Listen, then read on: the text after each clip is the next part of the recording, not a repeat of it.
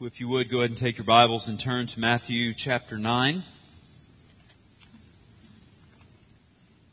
Be in verses 14 through 17 this morning as we continue to make progress through this incredible gospel. It's been a real blessing to me to both study it. I pray that there's been blessing just in being in the text.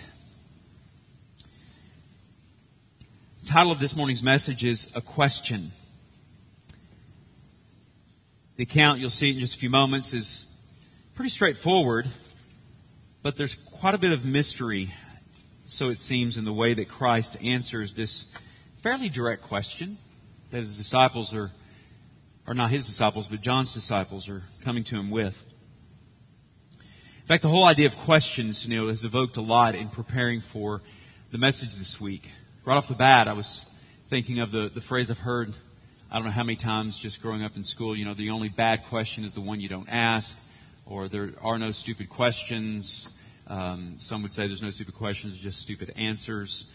Um, whatever the case is, you know, and, and we don't really know where it began. Actually, uh, Carl Sagan's given actually a lot of credit for the there are no stupid questions in promoting the, the beauty and the value of just the pursuit of, of knowledge. Of course, from his angle, that would not be necessarily something that would be admirable. There's also an ancient Chinese proverb that has similar type of um, things said around it as far as, you know, you may ask basically a foolish question and only look like a fool for about five minutes, but if you don't ask a question, you may look like a fool for a lifetime. You know, wow, that's great. Um, but, you know, for me, um, it stays about as lofty as um, really bad questions that reporters ask on the sidelines. Um, one of the favorite pastimes of my dad and I when we're watching sporting events is to, you know, I want to say lovingly mock, but that's really not a probably a good adverbial use of the word love, but um, pretty much just mock stupid questions that are asked of of coaches and athletes and. And I found some of these for you today just to benefit you, to bless you on this morning. Um, uh, you know, Media Day has been a source of this for many, many years. Way back in the day when uh, Joe Montana was the quarterback for the 49ers, and a reporter asked him, now keep in mind, uh, some of you may not get the context, I understand that, but many of you will. Reporter asked Joe Montana of the San Francisco 49ers, why do they call you Boomer?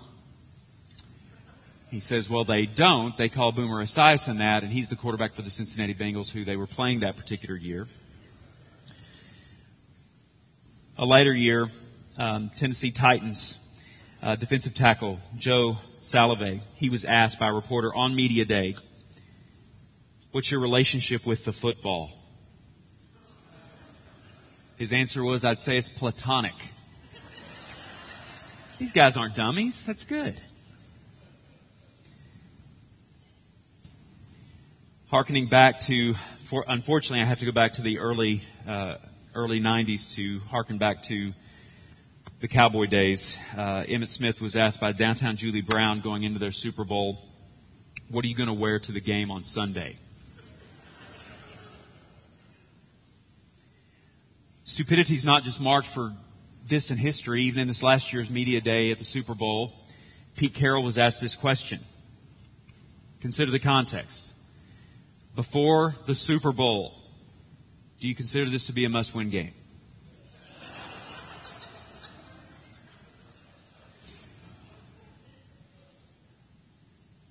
At the same event, the line, uh, Bobby Wagner, who was Seahawks linebacker, he was asked about basically what was the worst question that he was asked, and a reporter actually asked him, "What do you do when you're on the sideline? You have to go to the bathroom."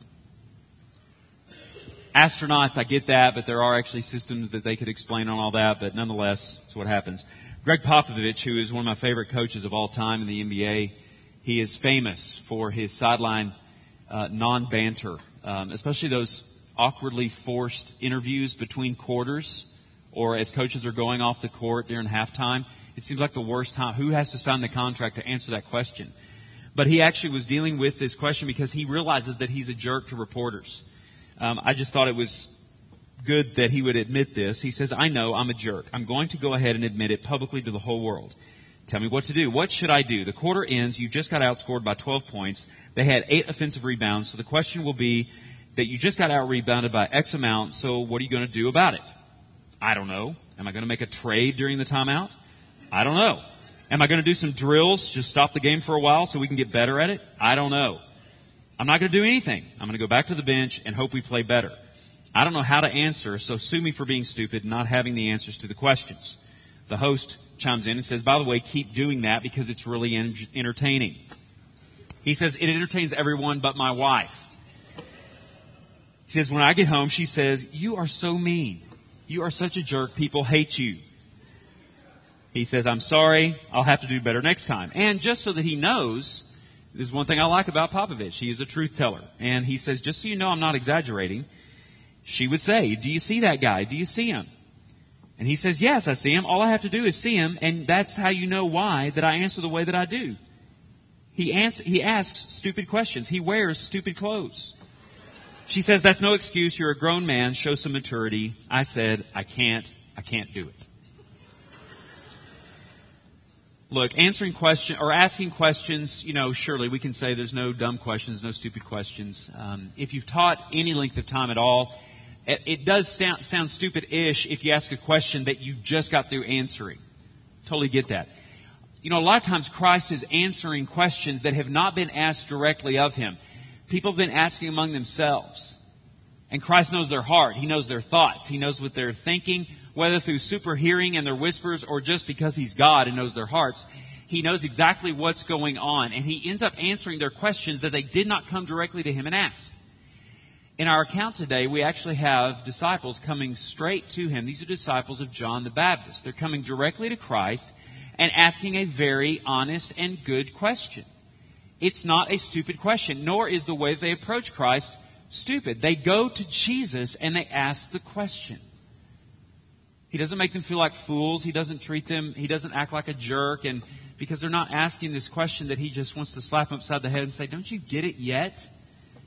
These were disciples of John the Baptist. These weren't scribes and Pharisees and Sadducees. These were guys that had been trained to look for the newcomer. Now, by this time, John was already imprisoned. And so his disciples are flailing about just a bit but most of them had begun to linger on the outskirts of following Christ. And every once in a while, they interject and ask these questions. They want to know. And particularly, this question is about fasting. Now, I don't know about you, and again, this would go back to there's a thousand questions you might want to ask a, an athlete going into the Super Bowl besides what he's going to wear or how does he go to the bathroom when he's on the sidelines.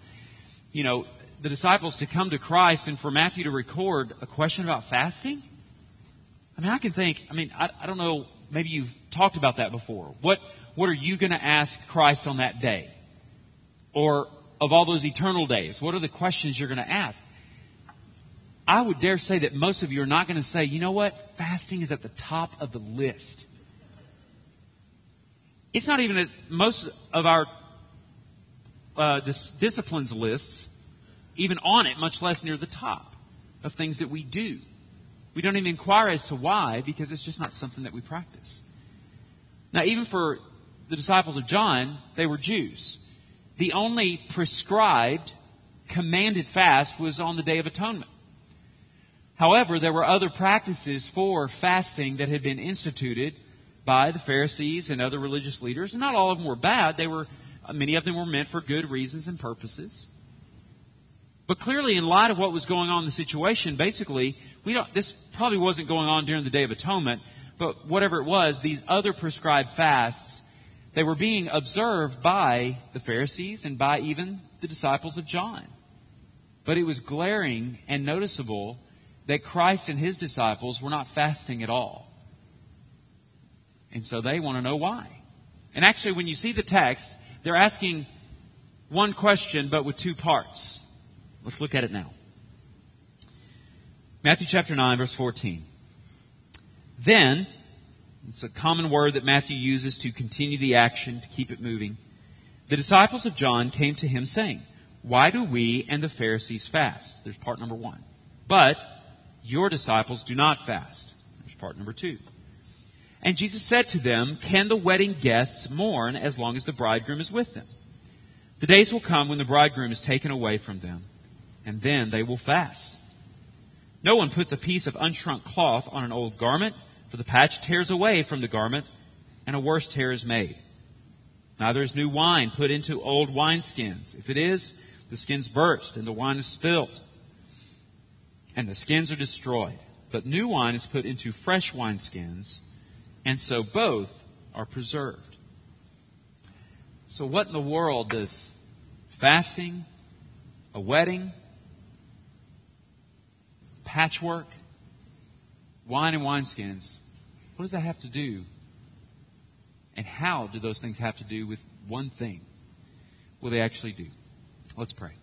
God, I pray that you would give us wisdom, discernment, insight into your word today because this is in Holy Writ. It is for us to understand more of the nature of Christ and more of the nature of our redemption and more of the nature of what it means to be a disciple, to follow you. So I pray, Lord, that you would help me to get out of the way and let your text just show forth. And I pray, too, that you would help us to um, be willing to be taught, to come to you inquiring, because that's a good thing. We pray this in the name of Christ. Amen. Jeremiah 10, verse 21 says, For the shepherds are stupid and do not inquire of the Lord. Therefore, they have not prospered, and all their flock is scattered. It's one of many very unpopular things Jeremiah was told to speak to the nation of Israel. The stupidity comes in for them is that they did not inquire directly of the Lord. In Psalm 27 4, many of you know this passage. One thing have I asked of the Lord, that I will seek after that I may dwell in the house of the Lord all the days of my life, to gaze upon the beauty of the Lord and to inquire in his temple. This verse isn't quoted in our text today, but I think there's a lot of overlapping themes. Because again, these disciples sought out Christ and inquired directly of the Lord. They saw fit to inquire directly of the Son of God to answer their questions. Because the one that can answer is able to answer. He has already shown authority over every other aspect of life. And now he can show authority over religious practices and other things to give clarity. But also what they're seeking is to be satisfied. They're inquiring about something and only his answer is going to eventually satisfy them. That's why for us it seems a little difficult that the answer seems so cryptic. Why don't he just say flat out? Well, let's look at that question in verse 14. The disciples of John, they come to him and they ask this twofold question. Why do we and the Pharisees fast? So in a sense, they're asking about their, their own reasons. But he says, but your disciples do not fast. So what's the reason that you don't fast while we have reasons, maybe we're not sure of them, that we do fast? And maybe in that question is backloaded with, if you did fast, why would you? We don't know. A lot of that's speculation. We don't even know really the tone in which these guys come to them. So again, that would be speculation. Here's what we do know. They are disciples of John. So this word disciples, mathetes, is a word that we've talked about before. The mathetes means that they are defined by the one whom they follow. That's why it means that when it says they are mathetes of John, John defines them. John had already lived a lifestyle of great asceticism, not in pursuit of righteousness, meaning he didn't do with less. He didn't you know, wear uh, animal skins and eat locusts and honey just so he could earn God's favor. God had told him to go out into the wilderness to be this voice to say, Here comes the Lord. He's coming. And in doing so, there were others that followed him so that he could point them also to the Christ that was to come. But in the course of all this, he had taught them disciplines and practices. In fact, it looked like the disciples were not all that unhappy about hanging out with Christ. And yet the disciples of John were not necessarily marked by this over exceeding sense of joy. Not that they weren't joyful, but they were very serious and sober minded in looking forward to the Messiah. And some of this just seemed to be a disconnect. So their question is essentially, what are we missing here? we're practicing something that the forerunner who's pointing us to you says to practice, but you guys are not practicing these things. What you'll notice when Christ eventually gives the answer, he doesn't deal at all with the first part. Why are we fasting? He doesn't deal with that. He only answers, in a sense, the second part, which is, why don't you guys fast? That's the real question, because that's the real answer that Christ gives. So we could only speculate as to the reasons why the disciples and the Pharisees were fasting at this point in time. It would not be necessary for us actually to speculate on it because Christ doesn't answer that, so we're not going to answer that. We're going to deal with what Christ answers. Now, why do I even point that out? I point that out because this is part of the beauty of exposition. Exposition is you want the meaning and the message of the text to be the meaning and the message of a sermon. That's what your soul needs. You don't need my personality. You don't need um, other things inflicted into it. That's going to come through somewhat, but it's more intentionally obscured on my part on Sunday mornings because the value of this time and the text getting out in the forefront. And also, it doesn't make any sense for us to really speculate on that which Christ doesn't actually initiate in his answer. So we're going to focus on why they don't fast. Now, the then again denotes what's immediately following. It could be that these guys are stemming off of the previous criticisms. Because Christ was already being criticized. Now, disciples of John, don't get me wrong, they're not necessarily jumping on the bandwagon, but they could be asking, they could be disrupted enough to come to him and ask a direct question. We know there's something better about it because they weren't just mingling amongst themselves like the scribes and the Pharisees did, grumbling, and then Christ interjects. They come directly to Christ. So there's a real honesty in this pursuit. And that's to be admired. Whatever the case is, here's what we know. Fasting was only prescribed by the law during the Day of Atonement. There were other fasts that were practiced in the New Testament. The only account of Christ ever fasting was during the temptation in the wilderness. That's the only time. Yes, he went up to the mountain and he spent time alone with the Lord. Surely there were times that he went on extended times without food. However, an intentional fast, the only account we have is during the temptation. That was on purpose, certainly, because that's where his total humanity in all of its weakness, as well as his total divinity in all of its strength, is put beautifully on display for our benefit. We needed Christ in all of his physical flesh frailty, and yet with his divinity without sin to experience the wilderness temptation like he did.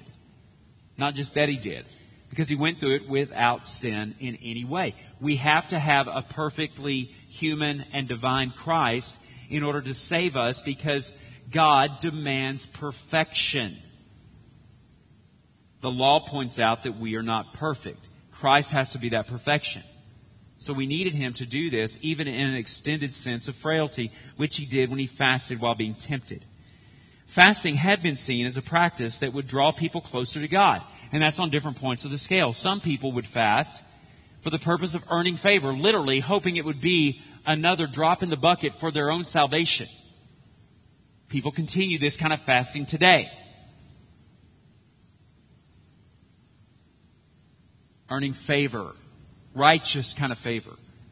Now, other people just do it because they do want to draw closer to the Lord, and that's in general the more appropriate sense. Not that we can actually gain salvation kind of favor with God, but that we want to be near to Him, and one of the ways that we do that is by denying ourselves things that we keep so near to us, and that when physically we come up against hunger, it launches us to think about a spiritual longing that we have. Now, I'll deal a little bit more with that a little bit later. So, it would be speculation as to ask why. Maybe they were in the middle of a fast and they were hungry and they were a little bit jealous. They were at least confused. They wanted some clarity or they wouldn't have asked. What we know is that they come directly to Christ, they inquire directly of Christ, and that is exactly where we should go when we have questions that need answers. And here's what we need to remember, just like we said last week. The source of authority is key, and this is why this is so beautiful as it connects with the previous text.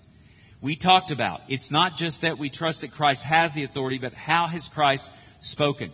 He spoke directly to the apostles. What did the apostles do? The apostles recorded their witness of his testimony in the scriptures that we have today. So when you inquire of the Lord, do so with an open Bible. He has spoken to you authoritatively in the 66 books we have here. So do inquire of him. But don't just sit there without the text thinking that you may receive an answer because otherwise I'm fearful that the answer you may receive may not be consistent with that text. So let's dive right into how he answers the question. So here's where he goes. And Jesus said to them, very matter of factly, can the wedding guests mourn as long as the bridegroom is with them? The days will come when the bridegroom is taken away from them, and then they will fast. Now, even the initial question, his initial response, it comes with it a rhetoric that includes an answer of impossibility. Basically, no, it's not possible that the wedding guests would be with, in, in, the middle of the wedding festivities and with a bridegroom on his wedding festival, because their festivals would last seven days. My uh, reception lasted, I don't know, Janet, two or three hours at the most. Maybe not even that long. I mean, I felt like after like an hour is way too long. I just, uh, thank you. I mean, I, have been like this my whole life. So, you know, however you chalk that up. But I was very excited to marry Jan, but I was very, I was just, oh, just give me some Advil. Had sent my best man go give me some Advil, uh, give me some punch. Um, I was ready just to get out and just to be with Jan and just to talk about, wow, that was crazy. Um, what, what do the next X number of years look like? Um, and um, but they would last seven days. But here's what I want you to understand about the weight of what he's saying. The weight of what he's saying is no, it's impossible. Why? Because the bridegroom is there. He says the bridegroom is there. He doesn't say as long as the festival's going on, because there may be times that he takes a respite. But they're saying as long as you're in the presence of the bridegroom, clearly aligning himself with the bridegroom, is it possible to be in mourning? And the answer is clearly no. So pack that away because that's part of the really clear answer when it comes to why don't you fast? Because Christ is really with him in presence. And it's impossible to have any sense of mourning or sober mindedness or longing for anything else when Christ is actually there. Hang on to that. He conjoins the situation that they're asking the question with the circumstance of a wedding to align both purpose and pleasure together. Meaning, what's the purpose of the bridegroom being there? He's there to be wedded. And what's the purpose of the guest being there? To celebrate with the bridegroom. Because as opposed to our culture, their culture actually put primacy on the bridegroom. Our culture puts it on the bride walking in. None of y'all stand up when the dude walks in. Just going, oh, it looks good. Let's watch how awkward he looks until she walks in. Then everybody's standing and the great music begins. You know? It's, it's all about her. In their culture, it was all about him. And it would tie both the purpose of being with the bridegroom in celebration of a wedding with the wedding guests and what happens in that, which is pleasure, satisfaction, a happiness. He conjoins these things right off the bat in answering this question with this, with this imagery, which is what he does. It's about the real presence of the bridegroom. Anything less than feasting and joy would be an insult to both the purpose and the, and the meaning of the whole experience. To go to a wedding and be upset would be very selfish and would go against not just the grain, but against every reason why you have such a celebration. You are there to rejoice in the bridegroom for them. These wedding guests were not enamored with just the occasion, they were enamored with the man. Their joy continued as long as he was there. That's what Christ says. As long as the bridegroom is with them. There's no room for longing for anything else. Basically, for the bridegroom to come back. There's a timeliness involved here. This timeliness has to do with at the purpose, at the particular time. Most immediately, what he's answering probably has mostly, most, is mostly related to the occasion of what he's talking about, meaning the fast itself. Why do you not fast? We don't fast because we have a wedding and a bridegroom and those two are together. And that seems a little more obvious to it. When we get to the other images, it seems to get a little murky. But at least here's what we know. We have to take all these together. Christ doesn't use these to confuse anyone. He uses them to paint a larger picture. He uses these images to paint a larger picture in answering the question. So first of all, we know that there's a wedding celebration going on. The bridegroom is there. While the bridegroom is there, the guests are celebrating and rejoicing. There is no room for mourning whatsoever. First strokes of the paintbrush of these images in answering the question. Hang on to that. Then he goes on to what would be a little more difficult interpretation. On the back end of it, he says, the days will come when the bridegroom is taken away from them, and then they will fast. Denoting that fasting kicks in when the bridegroom then goes away. Now, for the disciples of John, he is also painting the picture of, I am the one that you've been looking for. There's a sense of, if they join him, they will no longer fast. Now, they're not going to join him just so they can start eating again but to see him as the one that they have always longed for. In this, he is painting a picture of the ever lasting intent, at least in time, of fasting. It is always about longing for the presence of God. That is the purpose of fasting 100% of the time. Now, you may fast for an answer to a question, seeking the Lord's will in direction in your life. You may fast because there is sin that seems pervasive and you need to break those patterns. You may fast regularly just because you want to be reminded that you need self-control. Part of self-control is physical appetite. It's not just lust of the eyes, but also the lust of the flesh and even gluttony and just the love for food. But it's never by itself just to be done away with something for a short season. It's for the purpose of being reunited with the one who gives joy. Here's an example. Paul, for instance, says, for a season, you can be apart from your spouse when it comes to sexual intimacy. But when you do so, do so only to pray. And even when you do that, do it only for a short time so that you will not be tempted to sin, but then you can reunite. It's a lesser, but still an image of what it means to fast from something, to long for Christ to come. That's why when Christ finally does come, what are we having? We're having a wedding feast. The bridegroom comes. We meet him. We come back with him to celebrate and he establishes a feast. He doesn't say, okay, this is serious time. Let's fast. No. The bridegroom has come. There's no more longing for something else. He is the all in all. So if you're fasting to break sin patterns, it's a very good indicator of what it means to biblically repent. Worldly sorrow says, I just don't want to feel guilt. So I want to feel satisfied that I fasted. That would like be me fasting when I did in college. And then at 12.01 a.m., because we would reckon that, well, we started to fast before we went to sleep. We, we slept. We had eight hours of sleep. We fasted all day. And then at 12.01, we called Domino's and ate as much pizza as possible. Those are, I mean, true stories you know, you just got the benefit from just having done without, but the real purpose overall wasn't really this passion to be restored to. That's what biblical repentance looks like.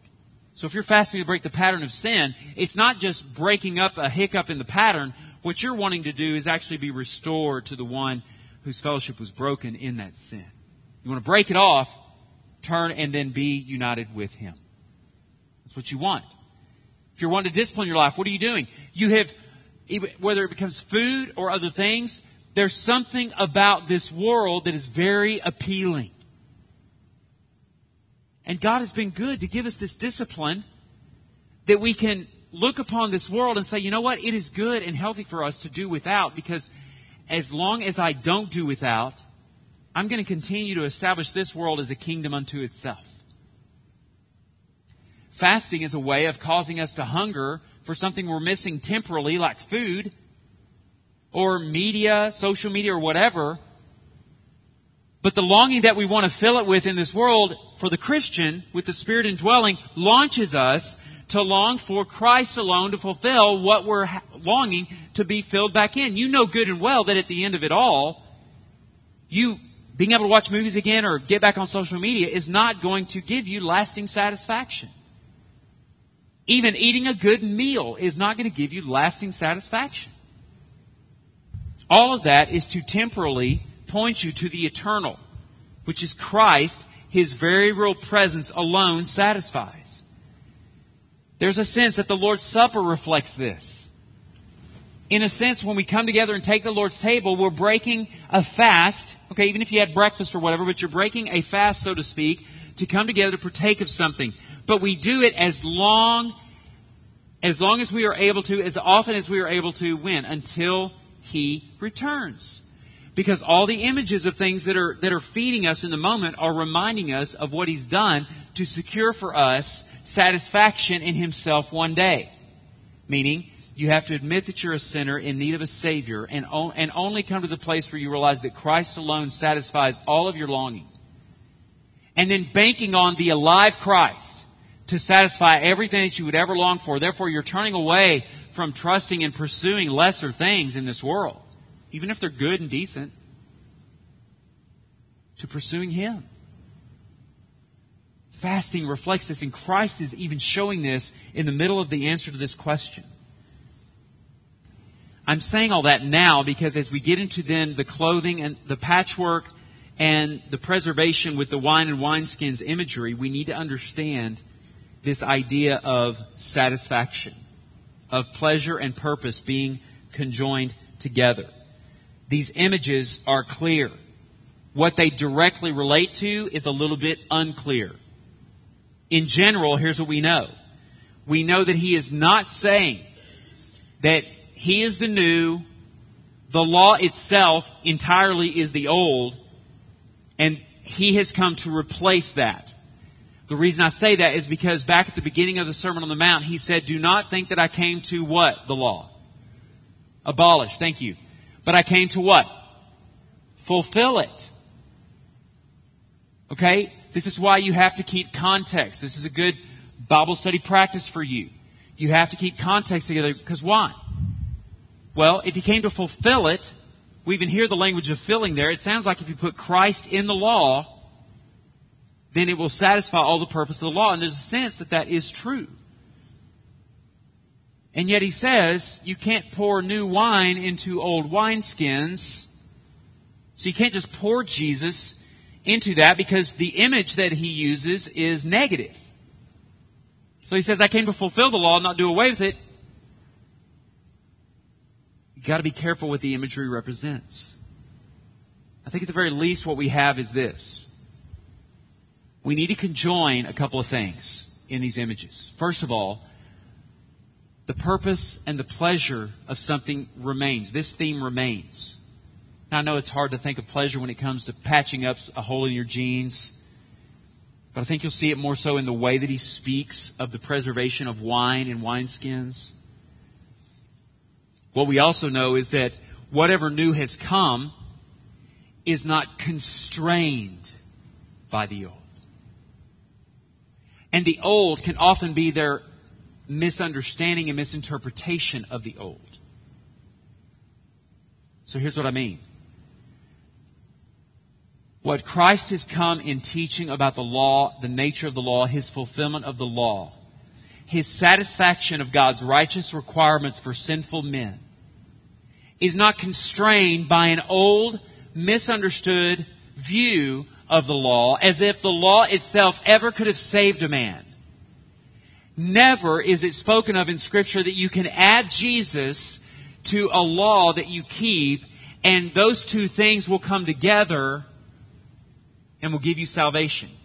Do we not see this later on in the epistles when we see Paul, for instance, chiding the Galatians for adding belief in Christ to the keeping of the law? Who has bewitched you? This is not a different gospel. It's no gospel at all. We see it throughout the New Testament where the Judaizers were creeping in. Even in the oldest books written in the New Testament, like even at the end of Peter's life, these guys are coming in and they're adding these false teachers. You can read it through First Peter. They're coming in and mixing grace by faith alone in Christ alone with keeping certain practices like circumcision.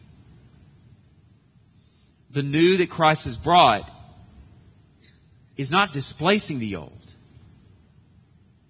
nor is it constrained by the old. Christ has come to bring clear eternal definition to all that, Christ, that all that God ever introduced in the old. And as it's literally being redefined before their eyes. Don't you see this with the Pharisees' questions along the way? How can you help an oxen?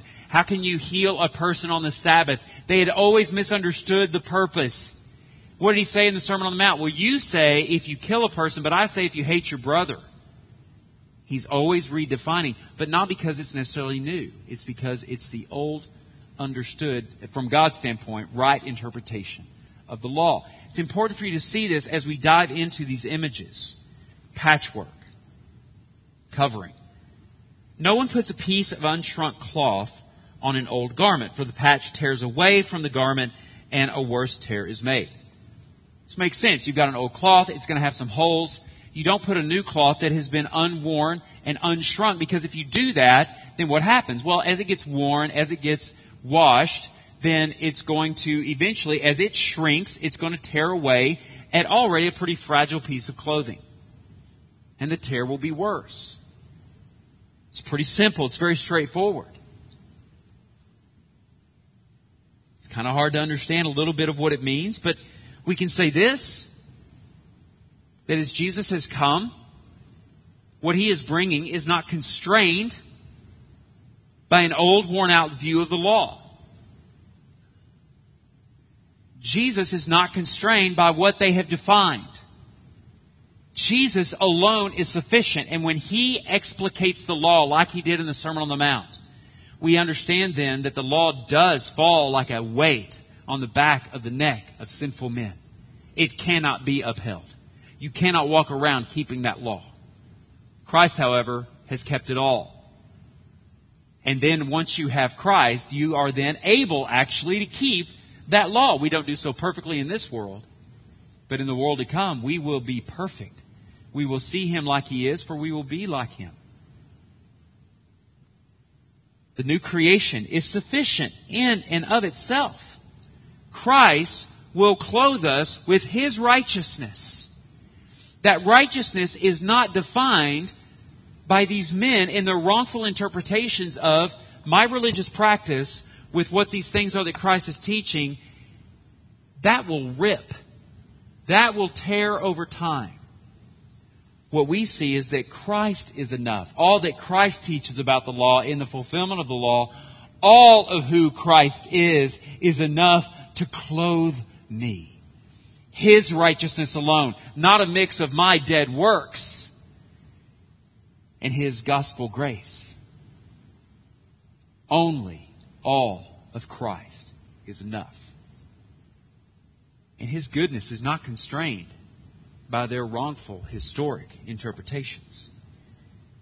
We can make, be made beautifully whole when we trust Christ alone to clothe us with Himself. There's no other mix. There's no other message. Then he gets into preservation. Again, okay, there's another brushstroke. Okay, so there's joy. There's no lack of mourning when the bridegroom is near, but the bridegroom's going to go away. They didn't really get that right then, but that's what he's alluding to. Then there will be fasting. But as far as the purpose of fasting, he's starting to get here when he comes these images. It's all focused on the bridegroom, totally focused on the bridegroom not a mix of new things with these old and the tearing away of the fabric of what it means to really be religious, so to speak, in the best way possible. Then he talks about preservation.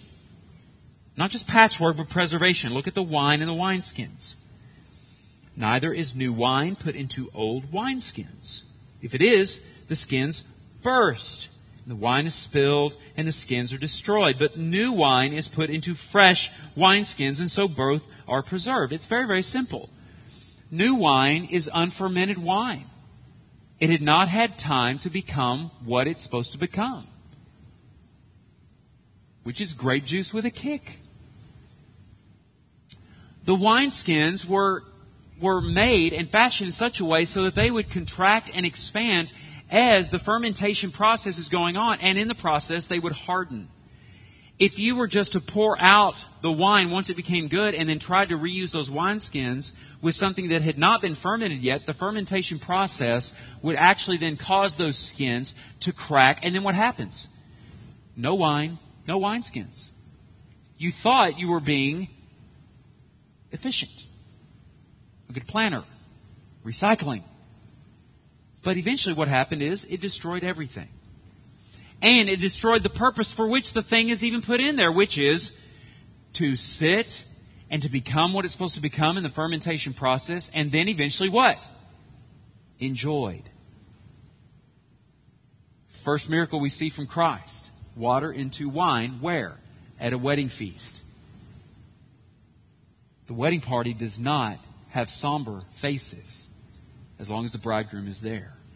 I'm not trying to attach that necessarily to wine, but it is interesting that he would use these images. I, I, think there is some possibility that all these images relate to one another a bit because people would have their clothing be at its best at these long feasts. They would certainly want to make sure that there is good wine in preparation for these feasts. So you could argue that, that all this is preparation for a wedding imagery.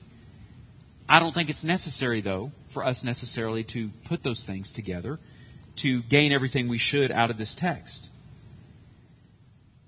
Basically, there is no way to enjoy wine that hasn't fermented properly, and to ferment properly, it has to be put into its proper encasement. So again, you cannot pour Christ, so to speak, or the gospel of grace into the old thing as it was understood at the time and it hold together. What will happen? The thing will break and everything becomes impure the fermentation process stops, it hits the ground, it's undrinkable. The mixed message of these things does not work.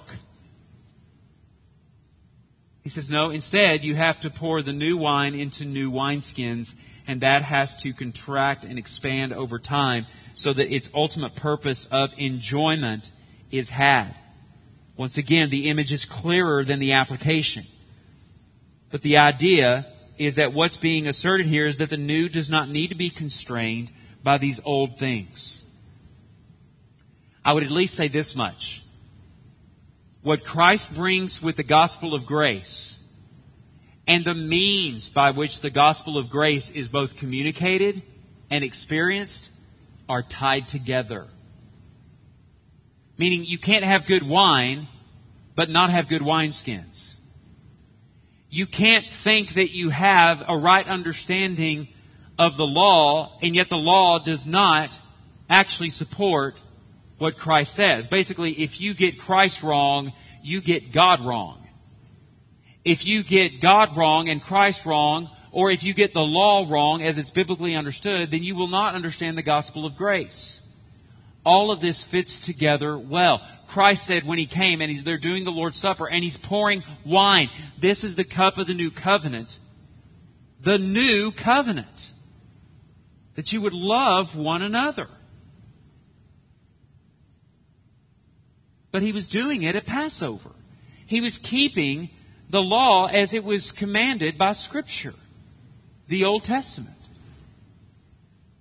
So he wasn't there to recreate what was. He was there to rightly practice what God had established on behalf of those who would never, never be able to practice it like God had laid out. And how does that happen? It happens for us either in blatant sin or in self-righteousness. Here's what I mean. The law says don't lust. Man, I can't keep that one, so I may just go live it up. Or some people actually think, well, I've been chaste. I've never done anything really wrong. I think I'm okay. Self righteousness. Both ways are misinterpretations of the law. Either by strict adherence to the outward expression, not giving any regard at all to the inner motivation, which Christ blew up at the Sermon on the Mount. Or the person that just blatantly goes past what the scriptures forbid when it comes to the commandments of God. But both ways are misinterpretations of the law. Christ is coming with the gospel of grace. And the gospel of grace is being poured into, in a sense, a new understanding, but it is the old right understanding of the message and the purpose of the law. and the keeping of it and the lack of ability to keep it to see again Christ, Christ, Christ. The whole purpose of this story and this account and even the whole purpose of fasting is to delight in all that Christ is and only is. There is no mixture of the gospel of grace and the keeping and doing of good works. It is only those who have been changed by grace who do good works, yes. But for you to think that you've got this and then you've got this, and as long as you believe in Jesus and then also keep your nose clean, those two things combined, you know, God is my co-pilot stuff, meet Him halfway, God will do His part if you do your part. God helps those who help themselves. That's new and old wineskins. That is a mixture.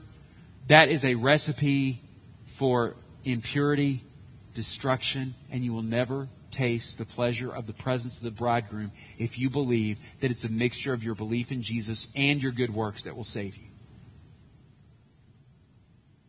It is only Christ that can save. There's just no other way. So the point of asking a question about fasting, well, I think they genuinely wanted to understand the purpose of what they were doing as opposed to the purpose of why Christ wasn't doing this, neither were his disciples. Should we fast? Yes. But not as a command or a means of salvation. Fasting is commended to us to long for the bridegroom to return. That's what Christ is getting to in the answer to this question. It's impossible to mourn when I'm here. So don't, but I will be going away. Then you will fast. Things will get hard. You will long for me to come back. Eventually I will. Until then, it is good for your soul to fast to break sin, to make decisions, just to discipline your body and your mind, to just keep longing for something other than what this world can satisfy you with. As we increase our longing, then we start to attach things. Like what he says, but wine is put into fresh wineskins so that both are preserved. This is why you need the whole counsel of God brought to you because you will veer at some point left to yourself to mix up the purity of the wine, the gospel message, but you'll want to put it in some old wine skin the way that you think things should be done, and you'll try to put Christ in there, and you'll mix them up. And you know what comes out to the world? Something useless. But when the gospel of God revealed in the whole counsel of His Word, Old and New Testaments come together to paint us a beautiful picture of how He set this up before Christ came, when Christ came, and what He's promised even since Christ has left, but will come again. As you see the whole picture, you start to then actually realize that what is then the real witness of the church? It is this longed for pleasure of seeing the bridegroom again. There is nothing as winsome to the lost world as a church that is authentically and genuinely happy in Christ. See, this is why this doesn't, this doesn't work with the prosperity gospel.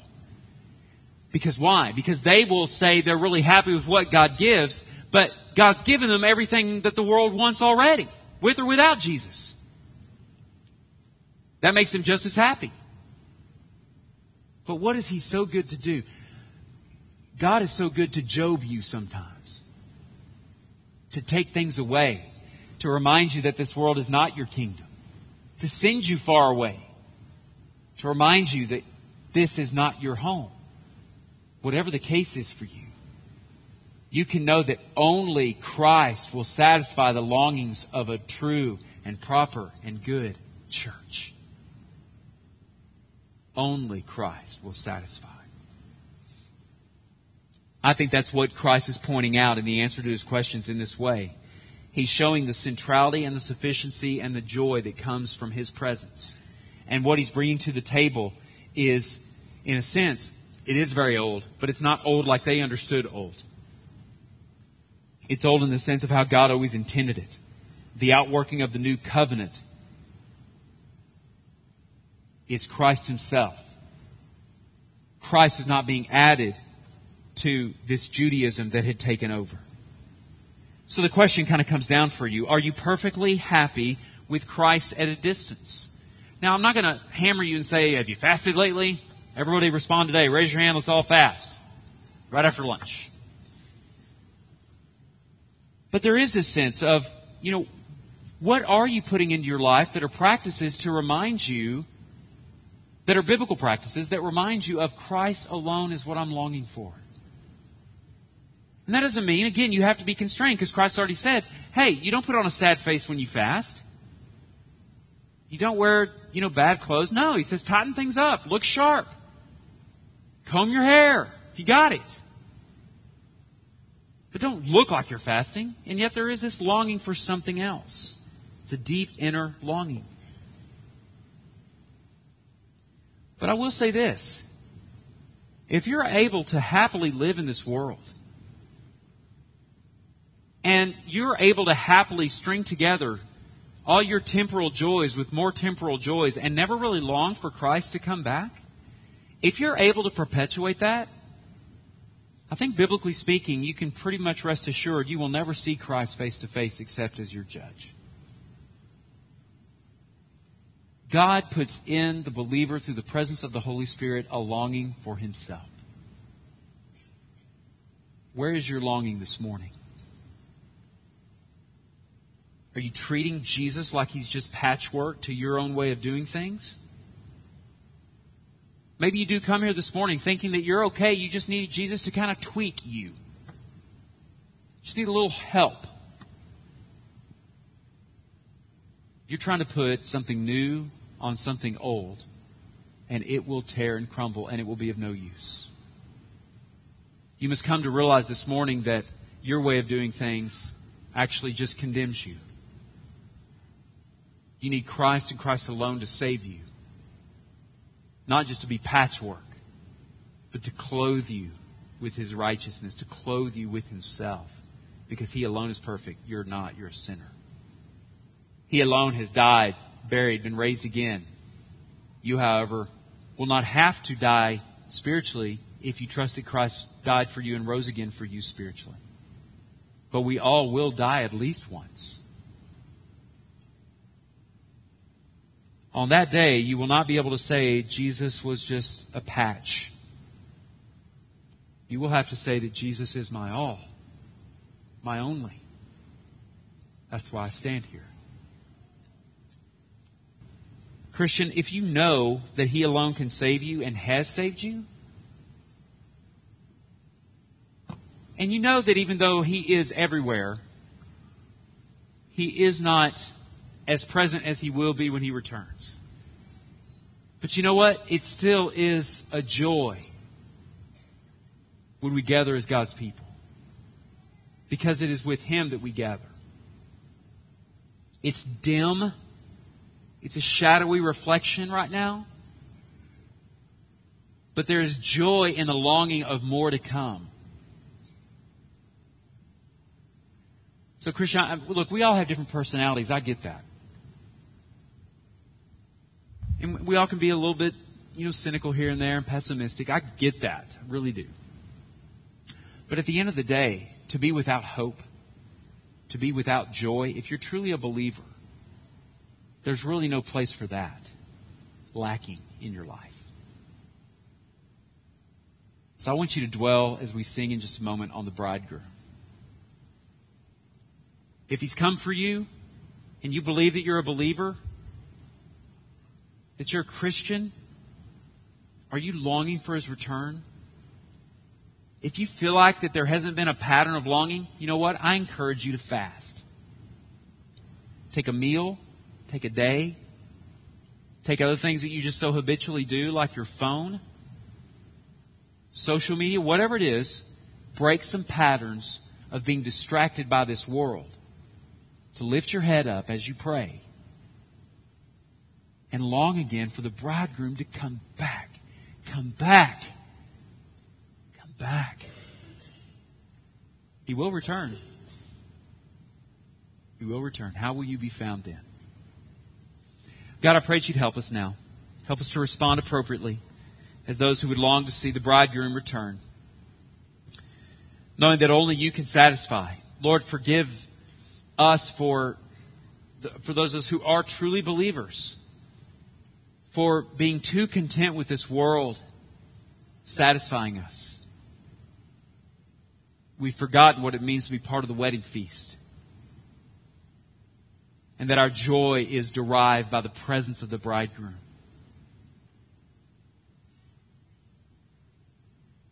Lord, I pray that if there is anyone here who is trying to use the gospel message or the church or Jesus and whatever represents Jesus as just something to be added to a fairly ethical life, that they would realize that they're banking on their own goodness plus some knowledge to get them to heaven, and you say that will not get anyone there.